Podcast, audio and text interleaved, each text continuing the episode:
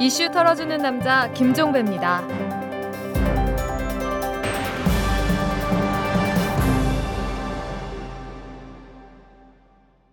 1월 10일 목요일에 보내드리는 이탈남입니다.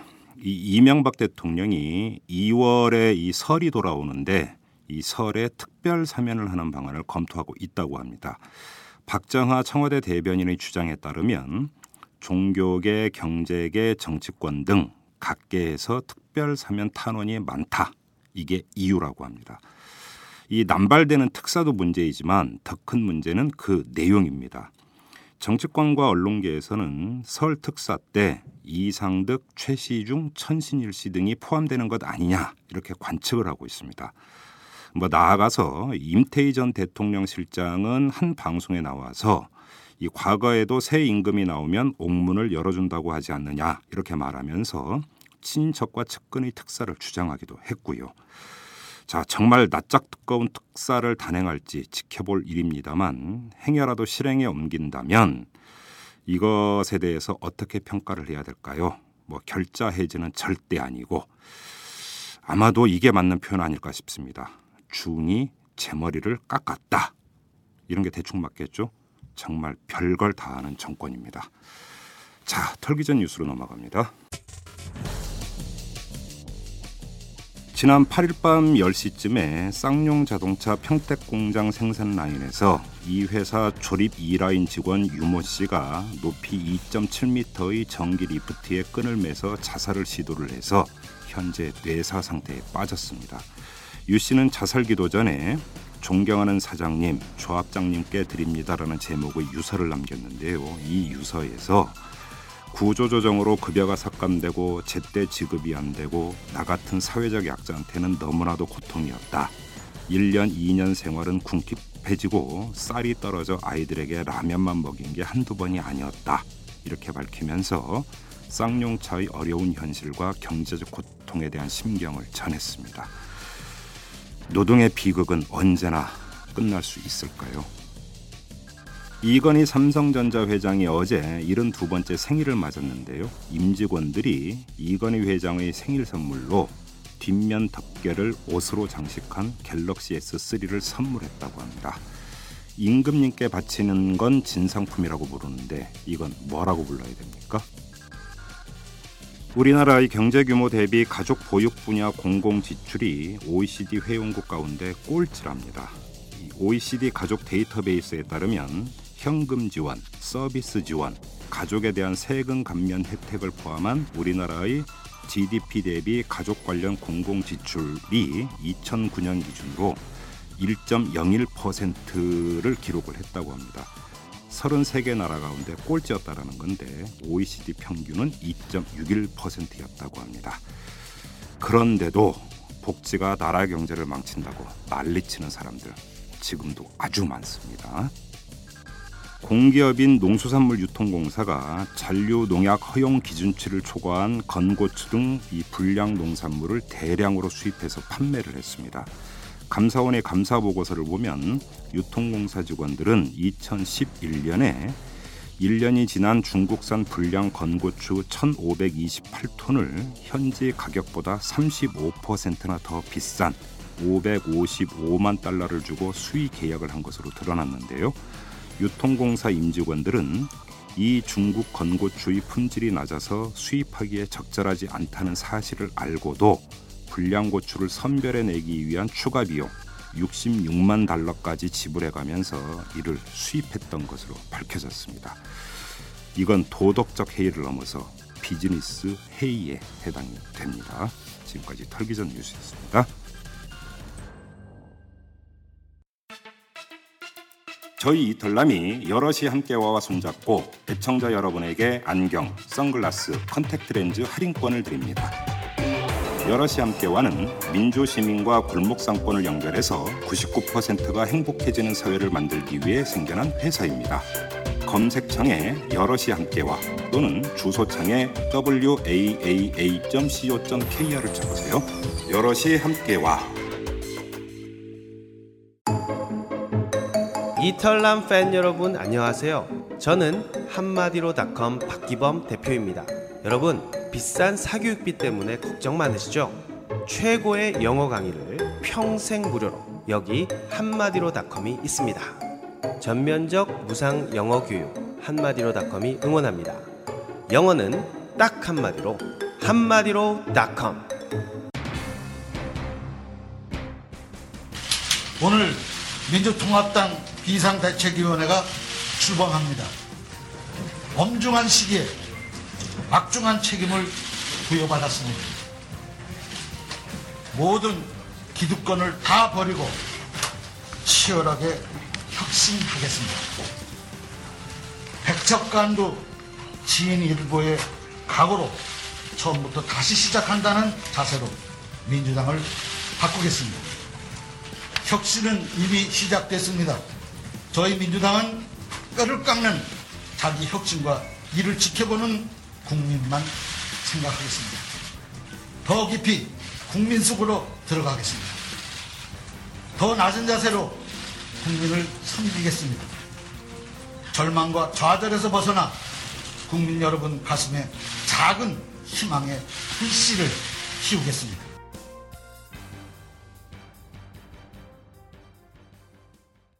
민주통합당이 문희상 의원을 비상대책위원장으로 추대했습니다. 이 혁신형 비대위냐 관리형 비대위냐 이걸 놓고 개파 갈등을 벌이다가 제 3의 카드를 꺼내 들었다. 이게 중평인데요. 자, 오늘은 민주당 의원을 직접 모시고 이 문희상 체제에 대한 입장을 들어보도록 하겠습니다. 물론 민주당 혁신 문제가 여기는 당연히 바탕에 깔리게 되겠죠.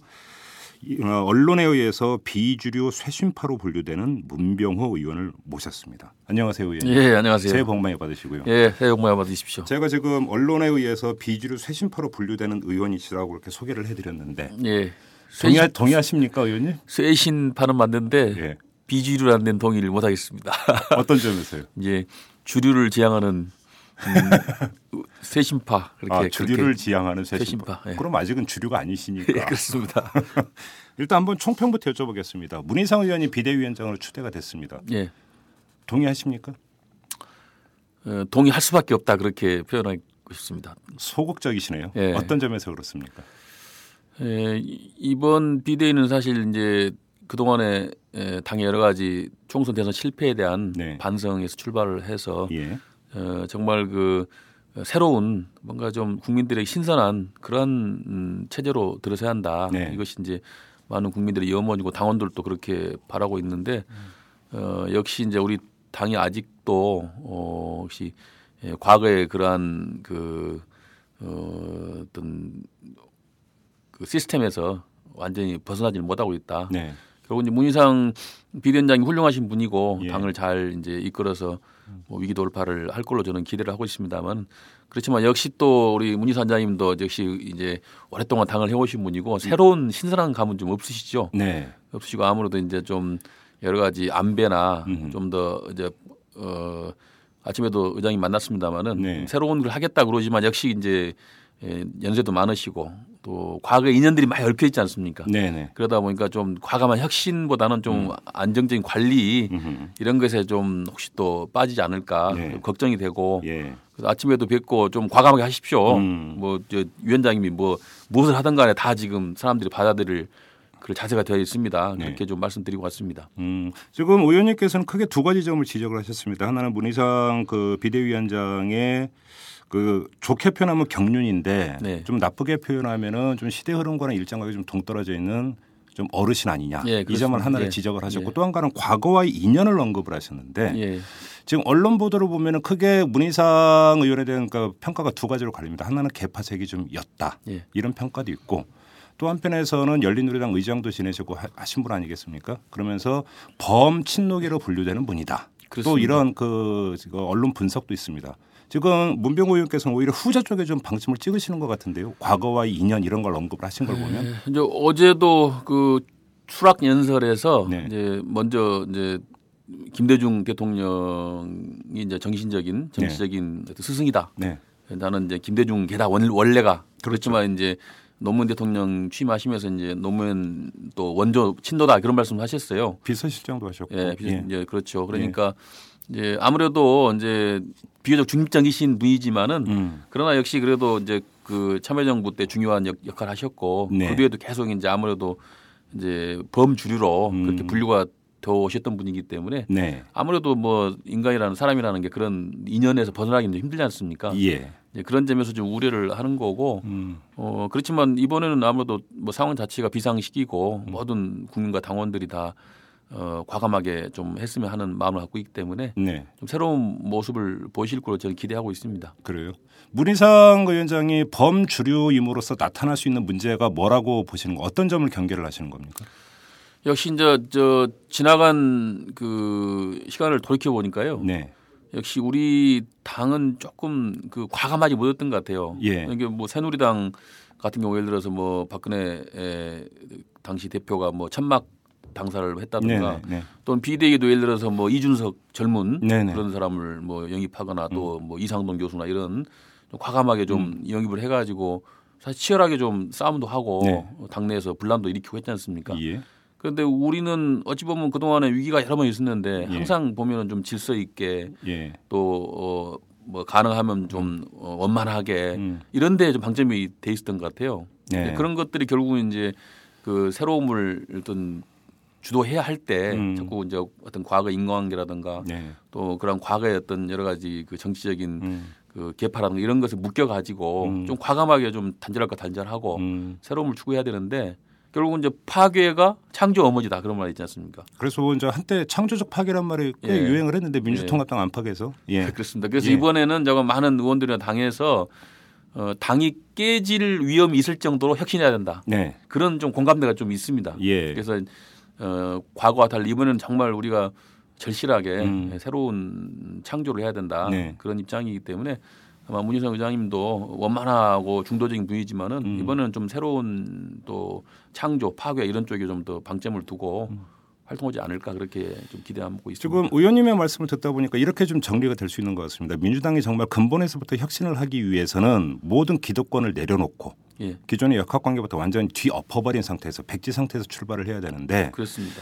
문희상 위원장 같은 경우는 범주계로 이제 분류가 되는 분이고 하다 보니까 오히려 그 기득권 질서를 허무는 것이 아니라 오히려 온전시킬 가능성이 있는 것이 아니냐 이 점을 우려하시는 것 같습니다. 그것을 이제 의장님께서 굉장히 염두에 두야죠. 네. 그렇지 않고 그냥 그냥 그 뭔가 하여튼 자신도 모르게 네. 결국 이제 또 조언 받는 그룹들이 예. 주로 이제 예, 아무래도 좀 개인적으로 친하거나 신뢰할 만한 분들도 조언을 받을 텐데 예. 자문도 받고 예. 이제 그런 분들이 주로 알게 모르게 예. 그동안 당의 주류, 당의 어떤 주도했던 분들로부터 네. 말씀을 들을 가능성이 높은데 예. 아무래도 그렇게 되면 이제 새로운보다는 음, 음. 좀 기득권을 네. 유지하는 쪽으로 예. 될 가능성이 높다. 예. 예를 들어서 이제 어떤 분이 그 일본의 그 다나카 수상이 구속이 됐었어요. 네, 네. 자민당에서 자민당이 한 50년 집권했는데 네.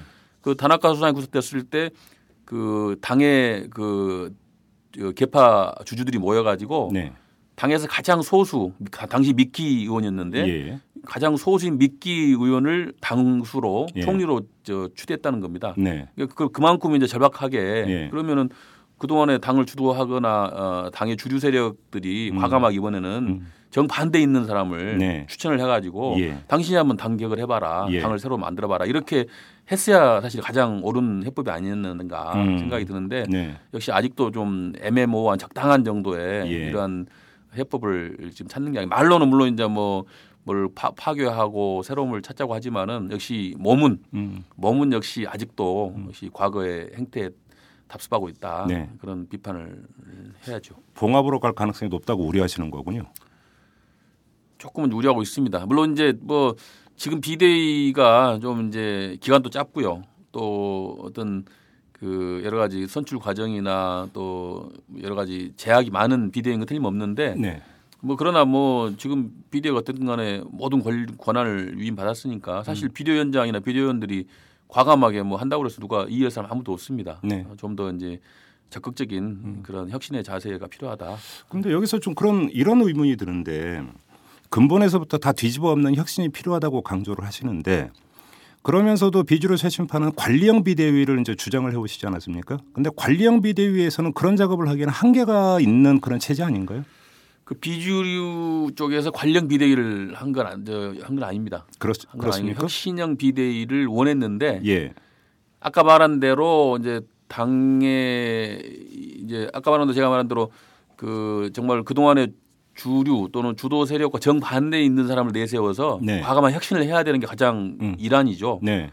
근데 당의 분위기가 그렇게 되는 게 아니고 예. 과거에 주도했던 분들이 또 다시 음. 또 다시 그 비대위원장으로 네. 어 그 이제 거론이 되니까. 거론이 되고 하기 예, 때문에 뭐 구체적으로 해서 박영선 의원이나 예, 뭐 예, 그렇죠. 그런 예. 그런 셈이죠. 그러니까 그러다 보니까 그런 그런 안 된다. 예. 그렇게 하다 보니까 이상하게 구도가 좀 그렇게 됐습니다. 됐는데 음, 음.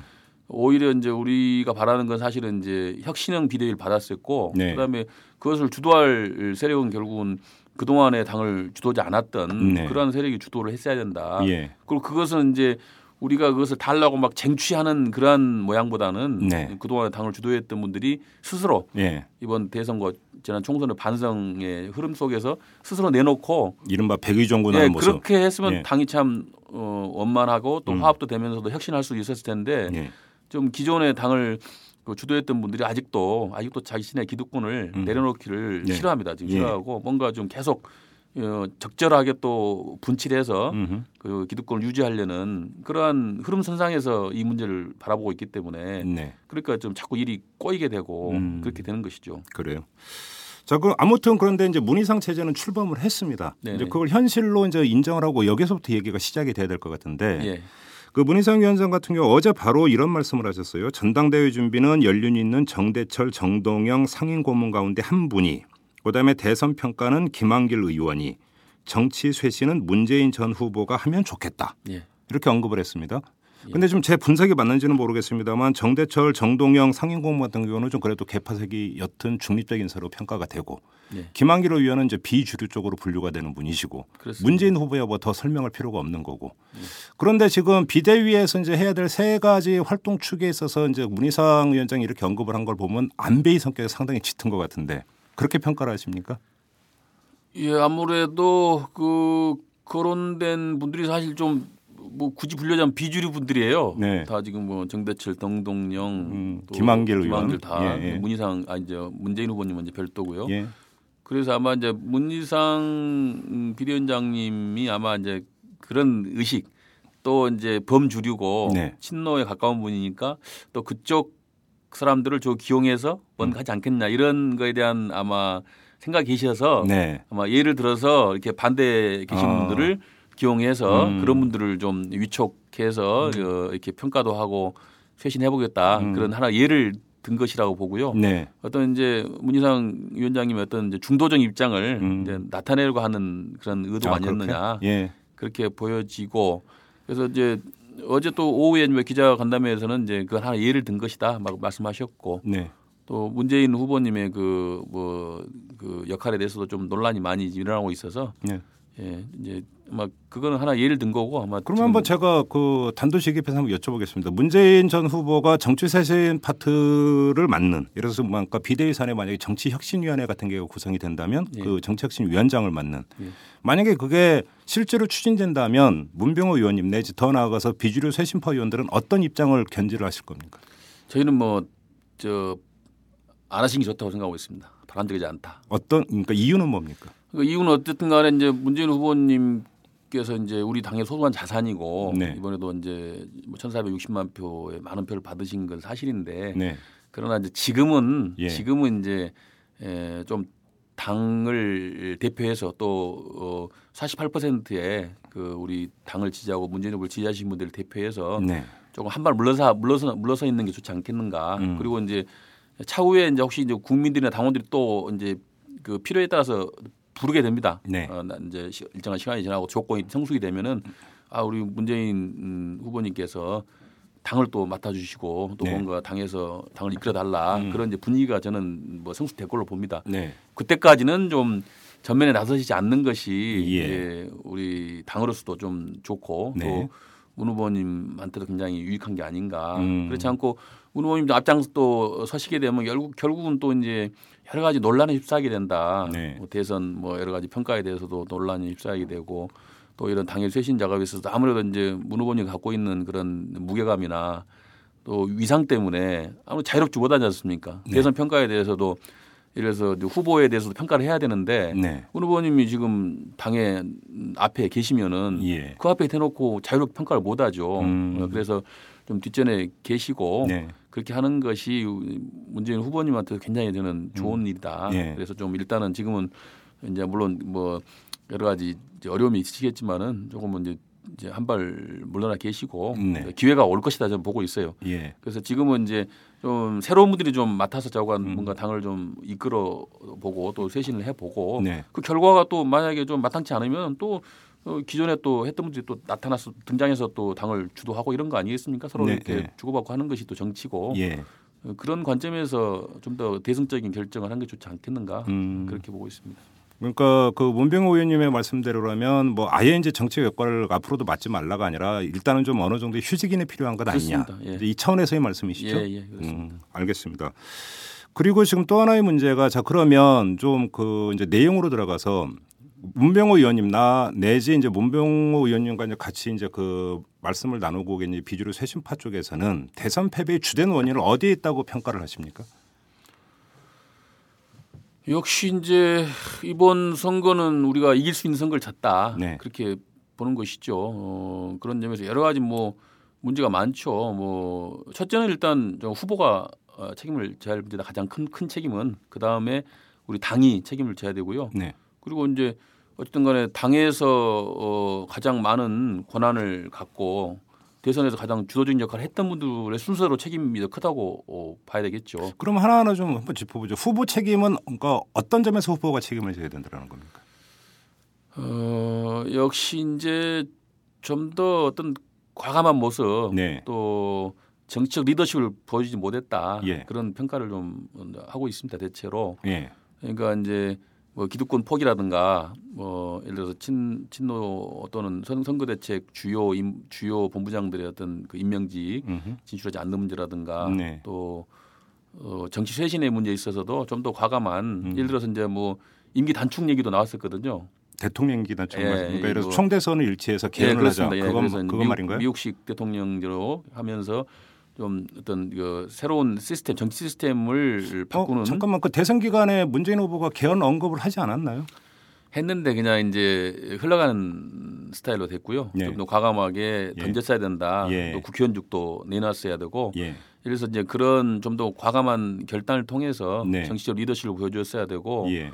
어 그러한 이제 모습들을 좀 보여주지 못한 게 좀 한계가 아닌가 음. 그런 그런 데서 이제 마지막 고비를 못 넘었다 네. 네, 그런 평가가 좀 있고요. 물론 네. 이제 뭐문 후보님이 갖고 있는 여러 가지 장점들 뭐 인간적인 면 또 좀 진실하다는 점 네. 그리고 이제 안정감을 줬다 뭐 그런 것들이 이제 득표인이 됐지만은 그러나 음. 역시 뭐 1%를 졌더라도 진 건 이제 가장 큰 예, 문제이니까요. 예, 그렇죠. 리고 이제 패장으로서의 어떤 그 문제가 지적되지 않을 수가 없죠. 네. 예, 그런 점에서 여러 가지 후보의 문제도 있고 또 당이 여러 가지 전략적인 여러 가지 미스가 많았다. 음. 어, 그런 것도 지적이 되고 그렇습니다. 그럼 당의 책임은 어떤 겁니까?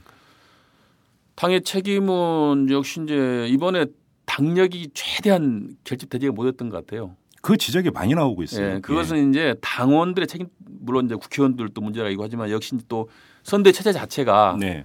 당이 소외된 체제로 갔다는 겁니다. 그래요? 예, 그 부분이 또 후보도 그 부분에 좀 지적을 받아야 한다고 보는데요. 예. 그러니까 이제 시민단 뭐 캠프가 세 개 있지 않습니까? 네네. 민주 캠프, 당을 중심 민주 캠프, 다 미래 캠프, 시민 캠프 세 개가 있었는데 예, 예.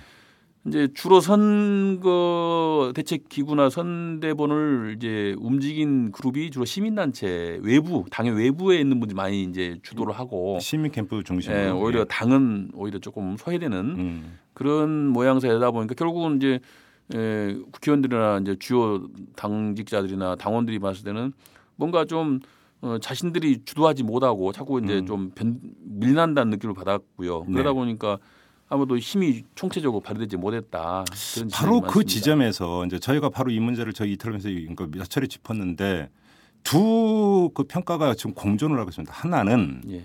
문재인 후보의 스킨십이 너무 그 적었다. 예. 그래서 의원들한테 예를 들어서 이제 참여 내지 지원을 독려를 하고 예. 그러니까 이랬어야 되는데 그 좀 너무 적었다. 그래서 의원들의 그 자발적 참여를 이끌어내지 못했다라는 평가도 있는 반면에 예.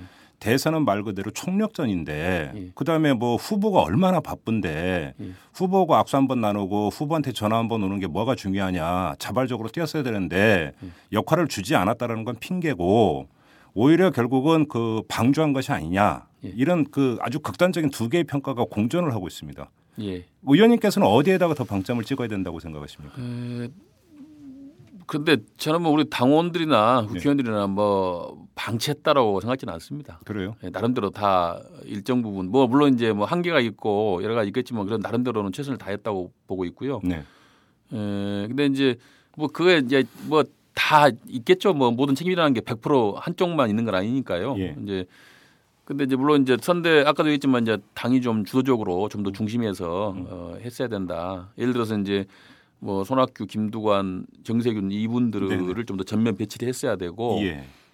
예를 들어서 저는 그 김무성 본부장과 대비되는 그러한 직책으로 김한길 의원 같은 경우가 네. 사실 본부장 역할을 했어야 한다고 저는 보고 있습니다. 아 그래요? 예, 그래서 군기도 잡고 예. 예를 들어서 뭐 국회의원들이나 뭐 지역의원들도 아까 말씀드린 대로 그냥 놔두면은 뭐뭐 아무래도 베스트를 하기는 힘들어요. 그러니까 자꾸 가서 좀 당근도 주고 네. 예, 이번에 잘 되면 다음에 뭐 좋은 일 있다. 또 당신 이번에 어, 뭐표 안 나오면 다음에 공천 없어 이렇게 네. 좀좀 공갈도 치고 이래가지고 예. 독려를 좀 하고 해야 되는데 이른바 당근과 채찍입니까? 예, 그런데 그런 것들이 좀 없었던 건 사실이고요. 네. 사실이고 어, 나름대로 뭐저 최선을 다한 결과라고 좀 보는데 그건 음. 뭐 제가 볼 때는 새누리당이나 뭐, 뭐 비슷했다고 보고 있습니다. 큰 차이는 아니라고 보는데 좀 외람되지만 제가 예. 한번 그 직설적으로 한번 여쭤보겠습니다. 그럼 문병호 의원님은 헌신적으로 대선 기간에 뛰었다고 자평하십니까?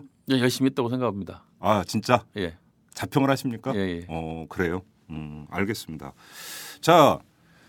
그 지금 그러니까 이 그 민주당 소속 의원들 얼마나 헌신적으로 뛰었느냐 이 문제 말고 대선 결과를 보면 지금 민주통합당이 50대 위원회라는 거 만들었죠. 최근에 만, 예, 예. 만들기로 했나요? 예, 만들, 아직 만- 만들기 했을 겁니다. 예. 예. 그러니까 쉽게 하면 이제 그 뒷북치는 거 아니겠습니까? 그러니까 왜 이런 얘기를 하냐면 대선 결과가 나왔을 때 50대 이 그러니까 대선 이후 50대에 주목을 했는데 그럼 과연 대선 기간 내내 50대에 과연 민주통합당이 선거 전략을 짜면서 주목을 했는가? 또 하나의 문제가 이제 인천 경기 지역에서 패하지 않았습니까? 예. 야당에서 그러니까 수도권에서 어찌 보면 서울보다 인구수가 더 많은 게 인천 경기 지역인데 거기서 패배했다는 것도 뼈 아픈데 예. 그 이유가 뭐냐? 이런 점에서 과연 선거 전략을 제대로 짰느냐도 사실은 평가가 돼야 되는 문제 아닌가요? 선거 전략이 상당히 미스가 있었죠. 그렇죠. 예, 그러니까 50대 대책은 사실은 제가 이제 그 당 정책 연구원이라는 데가 있지 않습니까? 민주정책 연구원이라고 예, 민주정책 연구원에서 예. 그 8월 달 정도에 예. 그 보고서를 만들었습니다. 대선 대책을 세울 때 예. 그 50대를 주목해야 된다. 아, 그 거기가- 8월에 이미 예, 나왔었습니까? 그때 이- 그가 인구도 많고 예. 또 50대가 지금 가장 문제가 있는 게 노부모님들 살아계셔서 노후 그 대책을 네. 세워야 되고 예. 또 자식들은 대학을 다니거나 졸업했는데 취직도 안 되고 그렇죠. 또 본인은 정년 퇴임했거나 뭐 정년 퇴임해갖고 또 뭐 김밥집 차려가지고 또 다 어, 안 되고 예. 이래가지고 굉장히 그 가장 그 지금 어려움고 네네. 위기에 처한 세대다. 네네네. 그 인구도 많고 그러니까 50대에 대해서 좀 중요한 그 음. 정책적인 예. 그런 대책을 세워야 되고 예. 좀 상당히 비중을 둬야 한다라고 예. 그 정책연구원에서 만들어서 그 보고서도 올리고 했습니다. 어, 그랬습니까? 그런데 그게 상당히 좀 반영이 안 됐어요. 왜 반영이 안 된 거죠? 그러니까 너무 이제 20, 2040 예. 이 젊은 세대에 초점이 맞춰지다 보니까 음. 아무래도 이제 50대 이상의 예, 대책이 소홀할 수밖에 없었다. 네. 그게 굉장히 큰 이제 저희가 실책이라고 봐야 되고요. 예. 이제 그런 그러니까 이제 그런 당에서 여러 가지 이제 어쨌든간 당이 뭐 비판도 받지만은 그래도 선거를 오랫동안 치르고 여러 가지 이제 어떤 안들은 많이 갖고 있었다고 저는 그 얘기를 듣고 있습니다. 그런데 음. 이제 그런 것들이 이제 대선 과정에서 충분하게 반영이 안 되고 인천 경기 지역은 어떻게 분석을 하셨나요? 인천 경기 지역은 이제 역시 경기도는 제가 제가 지역과 인천이라서요. 네. 인천은 역시 충청도에서 패배가 예. 예, 인천에 패배를 가져왔다. 인천 인천에 시민 중에 이제 충청 출신이 꽤 예, 많으시죠? 제일 많습니다. 그러다 예. 보니까 이제 아무래도 충청의 민심이 이제 인천에도 영향을 미치는데 네. 그 충청권에서의 패배가 결국 인천에서도 패배를 가져왔다 그렇게 예, 보고 있고요. 어 인천이 지난 총선 때도 이상하게 좀 바람이 안 불었어요. 네. 서울에 비해서 예. 그래서 이 저희도 좀 원인을 정확하게 좀 더 분석해 봐야 할 것 같습니다. 음, 근데 좀 어떤 분석에 따르면 인천 경기 지역을 이렇게 이제 정밀 분석을 해 봤더니 이제 자치단체별로 볼때 네. 상대적으로 좀 중산층 이상이 많이 모여 있는 자치단체와 좀 그 빈곤층이 많이 네. 모여 있는 자치단체에서 투표성이 완전히 갈렸다라는 겁니다. 예, 예. 그러니까 좀 그 좀 그 나은 자치단체에서는 문재인 후보 지지율이 높았던 반면에 좀 상대적으로 빈곤한 자치단체에서는 박근혜 후보의 지지율이 높았다. 네네. 이런 부- 정밀 분석 결과가 나왔습니다. 지금 민주통합당에서는 이제 그런 분석을 당연히 했을 거라고 생각을 하는데 예, 예. 결국은 그렇다면 그것도 역시 먹고 사는 문제가 결국은 관통했다라고 봐야 되는 거 아닌가요? 그렇습니다. 예. 그러니까 이제 인천도 좀 이제 서민층이 많다 보니까 네. 그런 점이 있었다고 보고요. 어쨌든 간에 저희가 이 뭔가 이슈나 정책을 주도하지 못했다. 예. 이 기본적으로 이 판 자체가 예. 어, 우리한테 좀 유리한 판 아닙니다. 이 음. 기본 판 자체가 네. 연령별 분포도 예. 그렇고 또 예. 아무래도 전통적으로 좀 보수적인 분들이 좀 더좀 많이 있기 때문에 다만 이번 선거는 이제 그다음 오- 지난 5년 동안 이명박 정권의 실정 때문에 네. 우리 많은 국민들이 좀 정권을 바꿔야 된다. 예. 그러한 의식들이 한 60% 이상 나타났고 또 어, 이번 선거를 하여튼 충분히 그 그런 관점을 이길 수 있다고 봤었는데 우리가 좀 이슈나 정책에서 뭐 눈에 띄는 게 없었어요. 저도 사실 제가 문재인 후보님의 정책 중에 뭐가 있는지 저도 잘 모를 정도로 네. 그러니까 뭔가 사람들한테 각인될 수 있는 음. 뭐 50대면 50대 또 20대면 20대 뭔가 이분을 찍으면은 이 후보를 찍으면 나한테 뭔가 혜택이 온다. 내 호주머니가 좀 두둑해진다. 내 부담이 줄어든다. 음, 음. 이런 뭔가 정책적인 이슈가 있었어야 했는데 그 전혀 없는 선거가 되다 보니까 뭐 그냥 아무런 이슈가 없는 선거가 보니 그렇게 되니까 판때기로 가버린 거죠. 판때기가 조금 우리가 불리하게 돼 있는 판때기 네, 때문에 네, 네, 네. 그런 방향으로 가버렸다. 아, 판때기. 예, 판때기라고 그러더라고요. 그 예, 예. 축구장이 좀 이렇게 기울어 있는 예, 예, 예. 기울어 있는 음. 그런 지금 상황이 약간은 보수 쪽 유리하게 기울어져 있는데 이 선거판 자체가 예. 그것을 이제 우리 쪽한테 유리하게 바꾸려면은 뭔가 이슈나 정책 바람을 일으켜야 되는데 음흠. 이번에 그런 바람을 이제 일으키지 못했다. 그래서 네. 노무현 대통령 될 때는 역시 이제 행정수도 예. 충청 이전 예. 그런 게 이제 이슈가 됐었고요.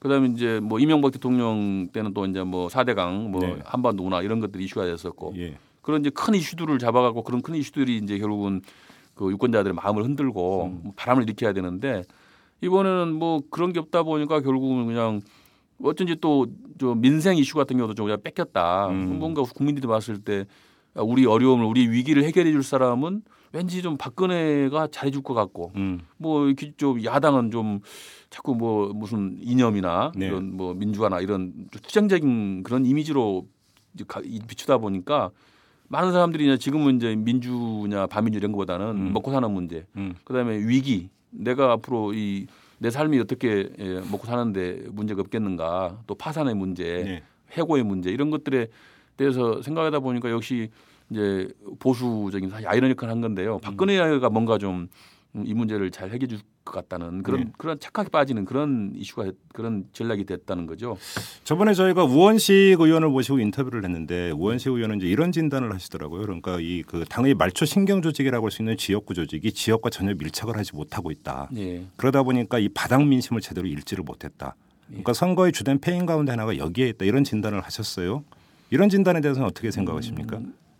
뭐 일정 부분 동의는 합니다. 그러니까 기본적으로 이제 바닥에 내려가면은 우리보다는 새누리당이 조직이 좋아요. 그래요? 그분들은 이제 어떤 50년 이상 정권을 가져봤고 또 이제 지역에 있는 각종 사회단체가 아무래도 이제 예, 그런 방향으로 좀 연결돼 있- 있고 우리는 아무래도 이제 뭐 집- 집권 10년밖에 못했지 않습니까? 네.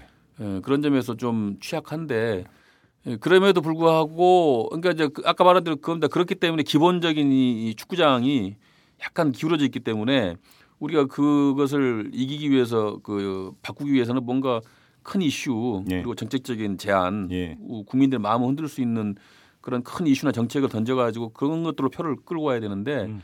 결국 그런 것들을 하지 못했다는 거죠. 근데 제가 이 지금 질문을 드린 이유가 있는데요. 이제 그 당을 어떻게 혁신할 것인가의 문제에 있어서 중요한 것 중에 하나가 이제 그 중앙당의 당권을 누가 쥐느냐, 지도 체제가 어떻게 되느냐의 문제도 중요하지만 네. 당의 풀뿌리 조직을 거- 풀뿌리 조직이 건설되지 않고서는 참으로 어렵다 이런 진단이 있기 때문에 예. 그럼 밑바닥부터 다시 시작해야 되는 것 아니냐 이렇게 연결이 되기 그렇습니다. 때문에 드리는, 드리는 예. 질문입니다. 예, 당연하죠. 그건 당연한 거고요. 예. 그거는 뭐 저는 ABC라고 보고 있습니다. 그 그래요? ABC라고 보고 있고 그동안에 어, 많은 또 노력도 해왔고요. 그런 네. 부분에 예. 지역에 내려가서 많이 했는데 역시 이제 그런 조직 건설이라 건설이나 밑바닥에 있어서의 어떤 그런 조직 만들기라는 게 결국은 이제 힘과 예, 어떤 돈 예, 이런 것들이 있어야 됩니다. 예, 그냥 이게 쉽게 이렇게 되지가 않습니다. 뭔가 자기한테 이익이 되고 네, 뭔가 이 조직에 속하고 또 어느 당을 내가 확실하게 어떤 밀었을 때 음. 나한테 도움이 되고 어 뭔가 좀 어, 내가 좋아져야만이 그렇게 자발적으로 이끌어지는 거죠. 그냥 이렇게 말로만 해갖고는 잘 안 되거든요. 네. 어, 그런 점에서 근데, 근데 결국 저는 지금 상태에 왔을 때는 우리 야당이나 민주당이 그것을 더 잘하기는 힘들다고 보고 있습니다. 왜요?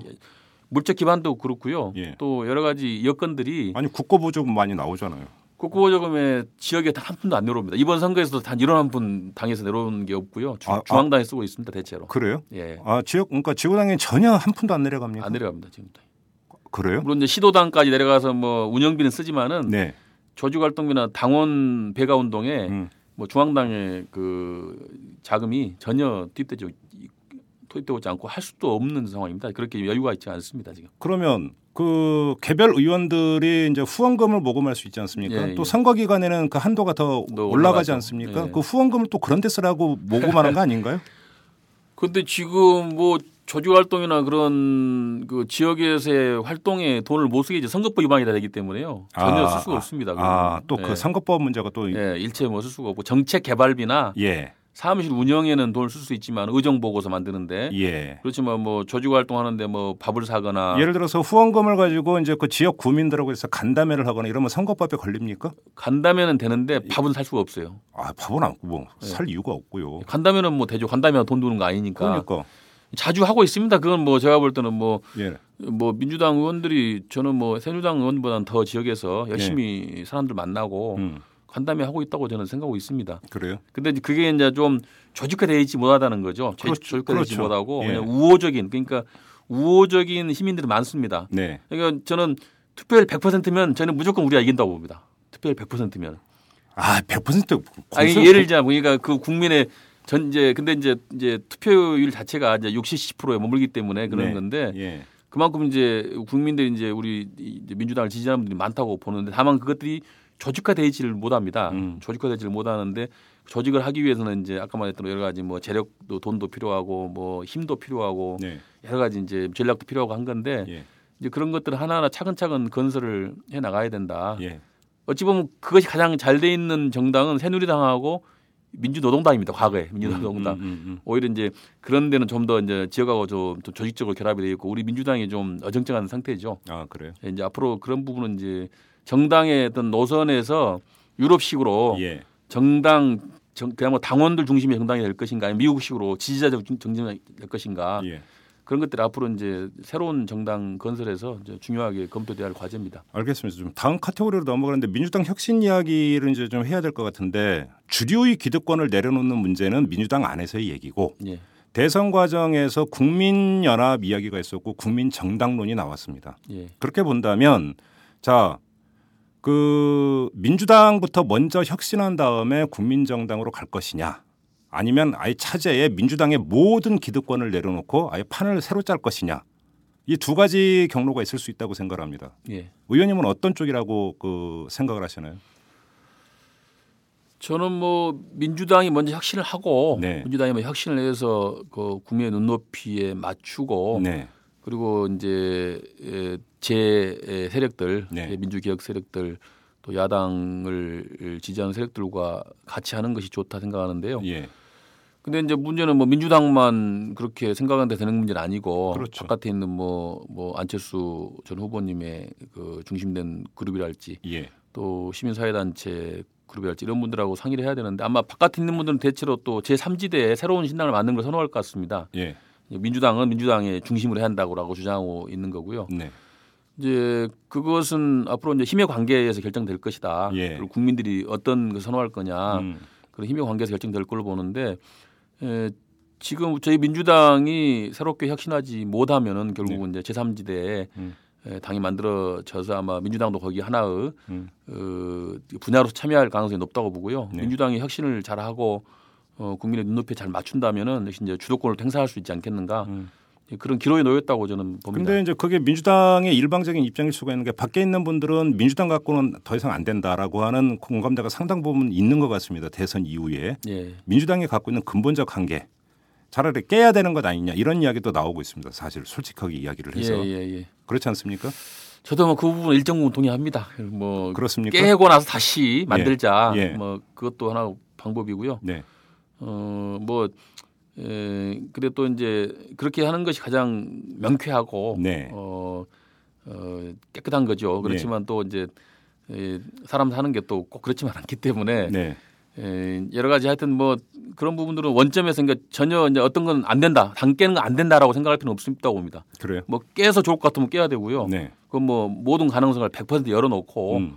우리가 그 새로운 음, 정당 건설을 예, 검토해야 한다. 네. 저는 그렇게 생각하고 있습니다. 저 여기서 한번 좀 그림을 그려보죠. 지금 안철수 전 후보가 언제 귀국을 할지, 귀국을 해서 정말로 본격적인 정치 행보에 나서면서 당 건설에 나설지 지금 현재로서는 전혀 예, 모르는 상태이기 때문에 섣부른 예측일 수는 있지만 안철수 전 후보가 그러니까 조기에 귀국을 해서 만약에 정당 건설에 나선다든지 이랬을 때 예, 여의도 일각에서 그런 전망이 있더군요. 여기다가 이제 이런 전제 조건 하나, 그다음에 두 번째 전제 조건. 만약에 민주통합당의 차기 전당대회에서 다시 또 주류의 기득권이 오히려 온전 강화가 될 경우에라고 하는 전제 조건 하나. 이 두 가지 전제 조건이 될 경우에 비노가 뛰쳐나가서 안철수 전 후보고 손잡는 거 아니냐. 이런 섣부른 전망도 여의도 일각에서 나오던데 예. 섣부른 전망입니까? 근데 지금 뭐 민주당이 지금 이렇게 여러 가지 어려움에 처해 있지만은 네. 역시 이제 당적을 옮긴다는 것은 네. 굉장히 이제 정치인으로서는 이제 큰 일이거든요. 네. 그래서 어 저는 뭐 쉽게 옮겨가지 않을 거라고 보고 있습니다. 그래요. 예, 뭔가 이제 명분이 뚜렷해야 된다. 네. 그러면 이제 민주당이 정말 도저히 이게 구제불능한 당이다라고 어느 정도 그 평가가 되고 네. 그다음에 바깥에 있는 신당이 음. 뭔가 비전이 제시되고 네. 뭔가 미래 에 희망을 주는 그런 모습이다라고 예. 했을 때는 이제 대거 옮겨갈 수가 있겠지만은 네. 그두 가지 조건이 충족되지 않는다면은 예. 역시 이제 의원들은 역시 좀 쉽게 에, 옮기는 것이 상당히 이제 좀 부담이 되죠. 그러면 저 그러면 이런 그림이 가장 현실적인 건가요? 그러니까 그 그러니까 이 문희상 비대위원장은 조기 전대는 빠르면 빠를수록 좋다고 어제 언급을 했습니다. 네, 그러면 3, 4월 경에 전대를 통해서 새 지도 체제가 구축이 된다고 해놓고 예, 그럼 민주당의 새 지도부와 그다음에 민주당 밖에 있는 여러 정치 세력이 하나의 또 연석회의를 형성을 해서 예. 새로운 어떤 그 틀을 짜는 이런 순으로 가는 게 맞다고 보시는 겁니까? 예, 그렇습니다. 저는 뭐 일단 민주당이 일단 전당대회를 통해서 새로운 지도부가 만들어지고 예. 그다음에 이제 이번 대선 과정에서 나타났던 여러 가지 이슈들, 새로운 정치 이슈들 네. 그런 것들에 대해서 제가 충분한 검토를 통해서 국민들에게 제시를 하고 네. 또 안철수 전 후보 측이나 또 다른 정치 세력들에게도 제시를 하고 네. 그래서 이제 소통을 해야죠. 소통을 해서 예.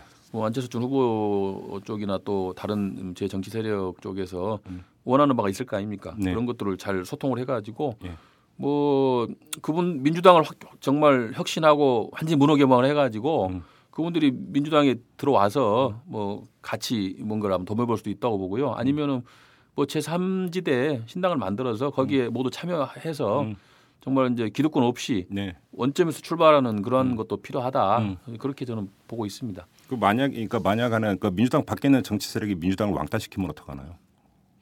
어쩔 수 없죠. 그거는 이제 뭐 아까 말했지만 힘의 관계 또 국민들의 지지에 예. 따라서 예. 국민들이 예를 들어서 뭐뭐 민주당은 이제 없애고 네. 뭐 새로운 정말 바깥에 있는 사람이 야당을 이끌어라 네. 그렇게 국민들이 명령한다면은 음. 뭐 민주당 거기에 뭐 응, 응하고 당연히 따라야죠. 뭐 어떻게 하겠습니까? 그건. 그래요. 예. 민주당의 지도 체제가 이 지금 집단 지도 체제 아닙니까? 예. 그 대표와 최고위원들의 이제 그 합의가 그러니까 이루어져야 되는. 예. 그런데 단일 지도 체제로 가야 된다는 주장도 나오던데 이거에 대한 어떻게 생각하세요? 지금 지도체는 단일성 집단 지도 체제라고 봐야 되는데요. 그렇죠.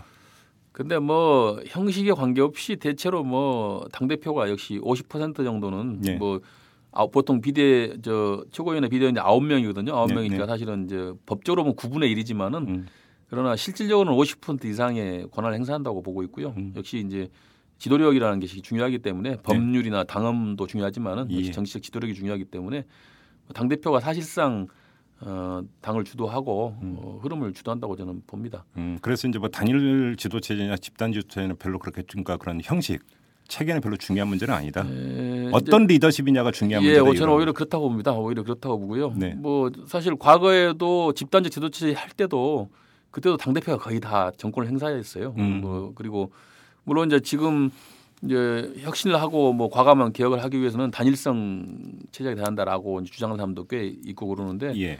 뭐 저는 그 부분도 뭐 좋다고 생각합니다. 이번 전대 음, 음. 준비 위해서 충분한 상의를 해야 한다고 보는데 예. 이제 그렇다고 해서 또 이제 대표가 너무 또 뭐 일방 독주해서는 안 되고요. 네. 적절한 이제 대표에 대한 정치적 권위 인정이 주되 또 네. 적절한 견제 장치가 필요하다 예. 그렇게 생각하고 있습니다. 자 그러면 마지막으로 두 가지만 좀 쪼개서 질문 드리겠습니다. 지금 비대위 체제에서 가장 먼저 그리고 가장 역점을 둬서 해야 되는 문제가 뭡니까? 역시 이제 지금 봐서는 두 가지라고 봅니다. 네. 어, 크게 보면 세 가지인데 두 가지인데 첫째는 이제 대선 평가 작업을 정확히 해야 된다. 네. 예, 이번 총 대선 길게는 지난 총선까지도 어, 정확한 평가를 통해서 예. 무엇이 문제여서 우리가 졌는지에 대한 정확한 음. 진단을 해야 되고 네. 그 진단 하에서 이제 새로운 이제 모습이 나와야 되겠죠. 그 대선 평가를 엄정하게 해야 한다는 점하고요. 그다음에 두 번째는 이제 전당대 관리를 네. 공정하게 해야 된다. 예. 그래서 어 전당대회에서 정말 국민과 당의 당원의 뜻이 정확히 반영될 수 있도록 해야 된다. 예. 좀 왜곡되거나 특정 정파나 특정 세력한테 유리하도록 음. 그렇게 판을 짜서는 안 된다. 음. 그두 가지가 제일 중요한 거고요. 그다음에 거기에 덧붙여서 더 바란다면 역시 이제 당의 혁신의 문제를 네. 뭐 완결은 뭐 하더라도 예. 어떤 그림 정도는 밑그림 정도는 그려주고 음. 이제 다음 전당대회에 에, 권한을 넘겨야 한다 그렇게 생각하고 있습니다. 음, 그래요. 예. 자, 그럼 이제 3, 4월 경에 만약에 전당대회가 치러진다면 전당대회에서 선출될 차기 리더십에서 가장 역정을 줘야 되는 건 뭘까요? 역시 혁신이죠. 그렇습니까? 예, 역시 이제 뭐 어, 당의 화합이나 이런 것보다는 네. 이제 지금은 역시 변화, 쇄신, 혁신이 가장 중요한 화두이기 때문에 네. 어, 당을 어떻게 바뀌, 바꿔 갈 건가라는 음. 것에 대한 고민이 있어야 되고 네. 어, 저는 이 점에서 새누리당이나 기존의 어떤 그 정치 정당을 뛰어넘는 예. 뭐 그런 어떤 정책 비전이 나와야 된다. 어. 그래야 우리가 새누리당을 이길 수 있다고 생각하고 있습니다. 그 비전을 조금 더 풀어서 설명해 주시면 어떤 건가요? 이제 그 그런 거죠. 이제 국민들과 소통을 하고 네. 어 국민들 눈높이 맞추고 국민들의 그 고통이나 어려움을 예. 제대로 좀 해결할 수 있는 그런 시스템. 음. 사실 지금까지는 좀 동맥 경화가 있었다고 봐야 됩니다. 네. 어, 물론 그건 새누리당과 똑같죠. 똑같은데 예. 기존 정당들이 지금 사실 국민들의 그 어려움이나 고통을 제대로 해결을 못 해주고 있습니다. 예. 이것은 이제 시스템의 문제가 상당히 저는 크다고 보는데요. 음. 이 정당의 어떤 그런 시스템 그런 것들을 좀 고쳐가지고 정말 아까 말한 대로 풀뿌리 그냥 네. 지역 주민들과 가장 밀접하게 소통하고 그 지역 주민들과 국민들의 목소리가 바로 어, 당이 당에 반영이 되고 그 당에서 그것이 녹여져 갖고 국정에 반영되고 예. 이러한 굉장히 소통의 그런 그 시스템이 만들어져야 된다. 음. 예, 그런 것들이 앞으로 이제 중요한 당의 어떤 미래 비전이 돼야 되고요. 예, 방향을 그런 방향으로 잡아야 하지 않겠는가 생각하고 있습니다. 알겠습니다. 말씀 듣다 보니까 하나만 더 추가 질문 드리고 이제 보내드리겠습니다. 예, 고맙습니다. 이 주류가 곧 친노는 아니죠. 예, 그러니까 그렇습니다. 주류에는 그 이른바 친노로 분류되는 분도 계시지만 또 친노로 분류되지 않는 분도 있습니다. 그러면 주류라고 하는 개념은 빼고 예, 민주통합당 안에 친노라고 하는 게 하나의 세력화되어 있고 예, 그 세력화되어 있는 친노가 정말 문제다 이렇게 보십니까? 그렇게 보죠. 그 근거가 어떤 겁니까? 왜냐하면 친노 인사들은 아니 도대체 친노라는 정체가 뭐냐, 네. 우리가 무슨 뭐 조직이 있는 거냐, 뭐가 있는 거냐 이렇게 말씀을 하시기 때문에 여쭤보는 겁니다. 어, 일정 부분은 이제 에, 글쎄 하여튼 그게 좀뭐 명확한 실체가 있느냐에 대해서 논란이 있지만은 네, 일정 부분 실체가 있다고 봐야지 않겠습니까? 봐야 되고요. 그래요? 또 그 이제 약간의 이제 친노 어, 분들의 어떤 이제 폐쇄성 문제 네. 이번 선거에서 상당히 그런 것들이 이제 패배의 원이 됐다고 폐쇄성이요? 예, 폐쇄성 문제 예, 이제 자꾸 이제 뭔가 좀 좀 더 개방하고 투명하게 네. 좀더 이게 범위 넓히는 예. 그러한 것보다는 좀 이제 그 폐쇄적인 그런 문화를 갖고 있다 그렇게 좀 진단이 되고 있고요. 좀 전에 그 의원님께서 동맥경화에 걸려, 걸려 있다고 진단을 하셨는데 예. 그 동맥경화에 걸려 있는 주된 이유가 바로 친노의 폐쇄성 때문이라고 보시는 겁니까? 그 문제는 저는 친노의 문제만 아니라고 봅니다. 그렇습니까? 예, 모든 정치인들의 정치 세력의 문제라고 보고요. 그래서 저는 이번에 이제 정당 혁신이나 당의 어떤 발전을 위해서도 뭐 친노냐 비노냐 뭐 그런 거 갖고 집착하면 안 된다. 예. 안 되고요. 좀 더 한 차원 더 뛰어넘는 음. 그러한 가치를 가지고 우리가 논쟁을 해야 되고 네네. 그리고 정당 쇄신이나 정당의 새로운 모습도 이 플러스 되는 방향으로 네. 누구를 배제하고 음. 어, 누구를 누구는 빼고 이런 것보다는 뺄셈의 정치가 아니고 덧셈의 네. 정치가 돼야 된다. 예. 그래서 모든 뭐 정치 세력들이 다 같이 참여도 해야 되고요. 더 플러스 시켜야 되고 음. 그러하기 위해서는 이제 기존의 어떤 개판의 갈등 뭐 그런 싸움보다는 음. 좀더 한 차원 더 높은 음. 그런 식의 어떤 논쟁이 필요하고요. 근데 근데 의원님께서 좀 전에 친노의 폐쇄성이 문제라고 지적을 하셨잖아요. 문제죠. 그러니까 문제인데 그것을 스스로 네. 가장 좋은 것은 이제 그 친노의 스스로가 네. 그런 것들에 대한 좀 성찰 예. 그리고 이제 어떤 변화를 하려 는 노력이 있어야 된다. 음. 자꾸 바깥에서 이거 해라 뭐 자꾸 뭐 비판하고 하는 건 서로 좋지 않다는 겁니다. 그러니까 음. 스스로가 스스로의 어떤 문제점에 대해서 성찰하고 또 반성하고 또 새로운 모습을 보여야 되고 또 다른 비노는 과연 그럼 또 100% 잘했냐면 그건 또 아니거든요. 음, 그렇죠. 그런 부분에 대해서 그렇죠. 또 예. 충분한 또 대응도 못하고 자기 스스로의 힘을 또 키우지 못하는 측면도 있고 네. 그렇기 때문에 그런 것도 좀 또 성찰하고 또 새로운 모습을 보여야 되고 이렇게 해서 좀 더 발전적인 음, 그런 논쟁이 돼야 된다. 음. 저는 그런 생각이고 앞으로 저는 뭐 그런 개파 갈등 문제는 이제 뭐 더 이상 당에서 있어지 않고요. 뭐 개파가 저는 필요하다고 봅니다. 그렇지만 좀 건전하고 건강하게 예. 좀더 발전적인 방향에서 개파가 그렇죠. 움직여줘야죠. 예, 예. 자꾸 이제 기득권 유지나 폐쇄적이거나 이익 집단화 돼서는 안 된다. 음. 그걸 지적하고 싶습니다. 알겠습니다. 자 여기서 마무리하도록 하겠습니다. 지금까지 문병호 민주통합당 의원과 함께했습니다. 오늘 말씀 잘 들었습니다, 의원님. 네, 고맙습니다. 안녕하십니까 오마이뉴스 대표 오연호입니다. 오늘은 조금 긴 말씀을 드리겠습니다. 여러분 마음이 아프시죠? 박근혜 후보의 당선이 확정된 날 한 독자가 저에게 긴 문자를 보내왔습니다. 추운 날씨 속에서도 정말 정말 고생 많으셨습니다.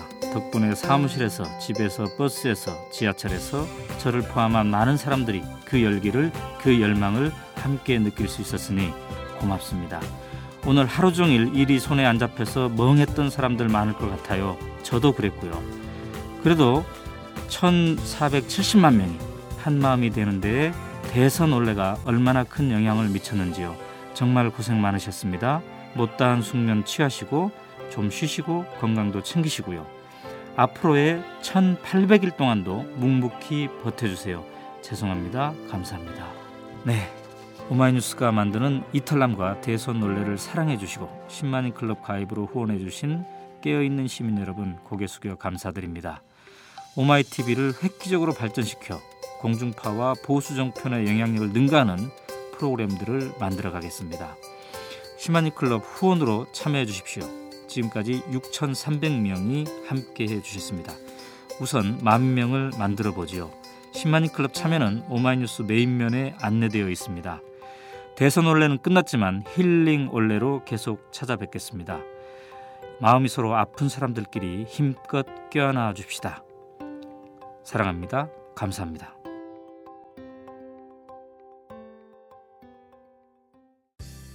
야, 뭐 하냐? 어, 기사 써. 네가 무슨 아, 기자 다니면서 뭔 기사를 쓰냐? 나 오마이뉴스 시민 기자야. 수십만 명의 사람들이 내가 쓴 기사를 읽는다고. 오마이뉴스에 기사를 쓴다고? 어, 난 읽기만 했는데. 야, 그게 정말이야? 당신도 오마이뉴스 헤드라인 기사를 쓸 수 있습니다. 지금 바로 오마이뉴스 시민 기자로 등록하세요. 세상을 바꾸는 주인공이 될 수 있습니다. 오마이뉴스닷컴